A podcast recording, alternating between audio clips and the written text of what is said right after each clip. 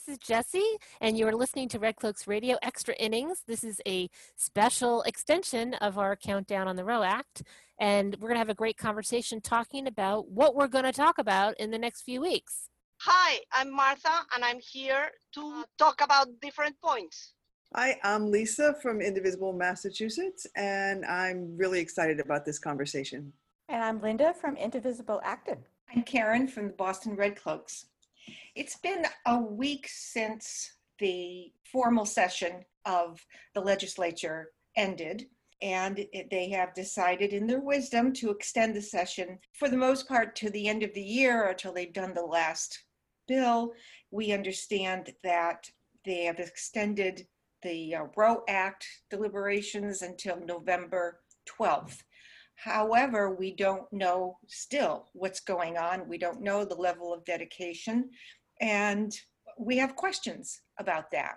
So, uh, Linda, I think that you had a conversation recently with Jamie Eldridge. Yes, um, they uh, the legislators voted to extend the session to the end of the year and to have the deadline to vote bills out of committee on November 12th. And uh, Senator Eldridge called me uh, that day, which I was very pleased about, um, that he took the time to let me know what was going on because he knows I'm very, very invested in the Roe Act and have talked to him numerous times about what is going on and what does it take to get this bill out of committee. And it's still in committee since June of 2019 when way before COVID when the, they had the hearing. So uh, we are all wondering why is this bill still in committee and why hasn't it been voted out? Um, my understanding was that Chair Claire Cronin had talked to many, if not all, of the House representatives, and she knows where they all stand on the Roe Act. And We've heard from Representative Gentile that we have the votes to pass the Roe Act, so it's just really stagnant in the committee, and we're wondering why. Why is that? It is really interesting because we know there's a strong focus on COVID and making sure that properly we can support people whose housing is threatened, who don't have incomes, who have lost their health care. But once you get to the health care part, it brings you really right back to the Roe Act because part of your health care is being able to end a pregnancy should you need to do that. So people who are more at risk now than ever before, it seems, if they don't have access, if they don't have funding, if they can't get to a provider. We're hoping to look a little bit more at what the challenges are in state. Some people think it's a blue state and everyone can access whatever they need. Lori's just j- jumping in on perfect timing, Lori. You're saying that in the Cape you cannot get this type of healthcare. Do we know if we can get if it's the same in other parts of the state? Is it only in the Cape? Yeah, I think this is one of the things we want to figure out as we go into these extra innings. Where are the challenges in our state? Joining us also, we have Lori. Lori, we're recording. Thank you for popping in. We're literally just talking about the things we want to explore in these extra innings episodes. It's an unprecedented move for the legislature to extend their session. They are in recess right this minute, but we're we've decided we're going to continue with our podcast and really follow through and see what happens. One of the things we hope to explore is access to abortion services across the state and we look to you as someone who's got a little expertise there in the Cape. What I know is that uh, the Cape and Islands and just off Cape, the Plymouth area, is one of the lowest services places in the state that we just don't have the providers here and can't seem to get anybody to want to establish a practice or a clinic here. We've enlisted the help of legislators, and they seem also to have difficulty figuring out how to overcome this barrier to care.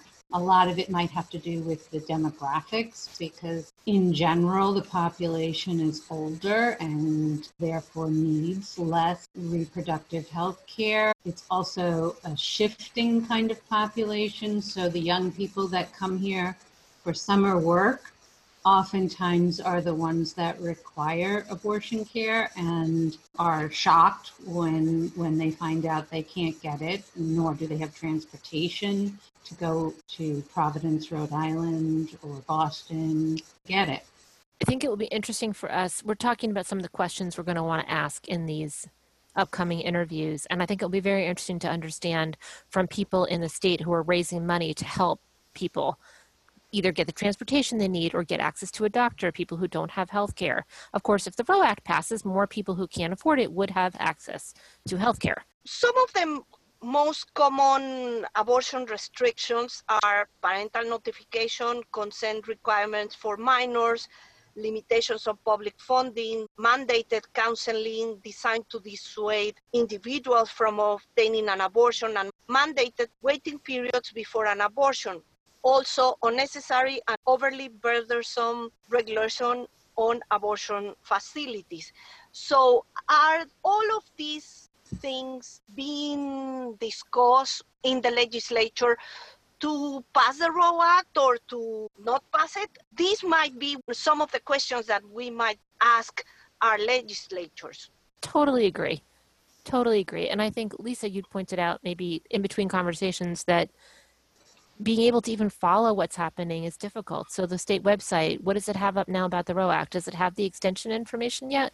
Last time I checked, it, it only had the extension until July. It didn't say anything about the fact that it was extended until November. I, I think part of what was probably going on is that because the extension happened at the last minute and people had planned to take much of August off, you know, things like updating the state website was probably not high up on people's lists, but it can be very, very hard to find information on the state legislative website. Some some information's updated better than others, but bills change numbers and information gets posted late, and it's um, it can be tricky to find what you want under the best of circumstances, and these aren't the best of circumstances right now that's an argument I think for them to do more because COVID makes it more difficult. You can't just go into the state house and visit with your legislator. You can't even meet with them in your own city or town in person in an easier, safe way. So while some people are using Zoom, which is terrific, other people, if they tend to not want to hear from you, they don't need to be accessible at all right now. And that is very unfortunate other things I think we can think about are reaching people who maybe are have language barriers and aren't able to follow what's happening quite as easily. So I know we've talked a little bit about maybe doing some interviews and outreach in other languages so that whatever we learn we can pass on. It does no one any good to get, the information and keep it. And that happens a lot. Sometimes people get in their silo and they only tell themselves and their friends.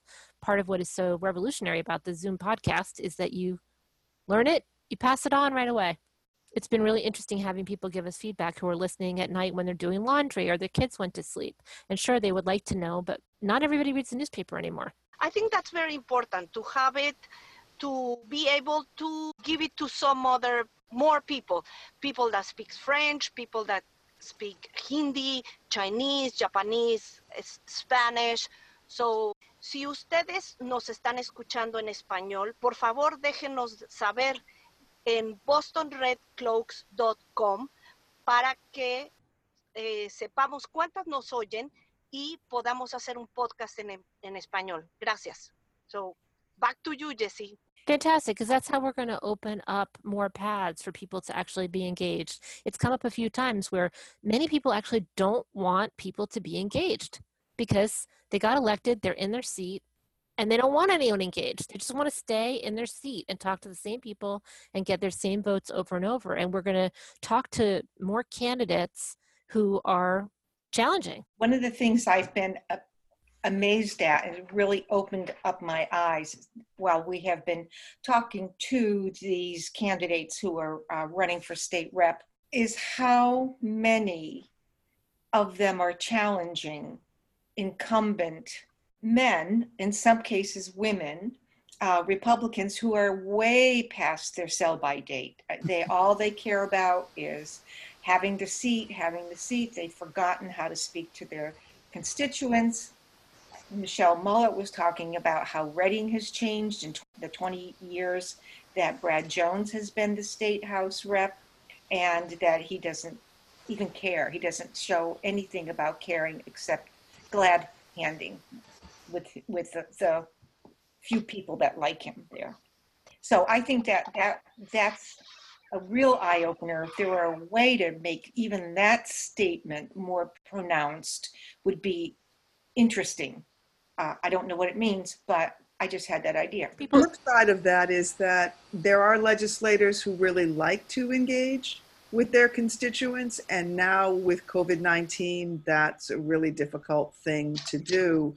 And so the podcasts provide a way for them to interact with constituents and get their, their message out. And it provides the same kind of platform for candidates who really don't have opportunities to speak to people in person.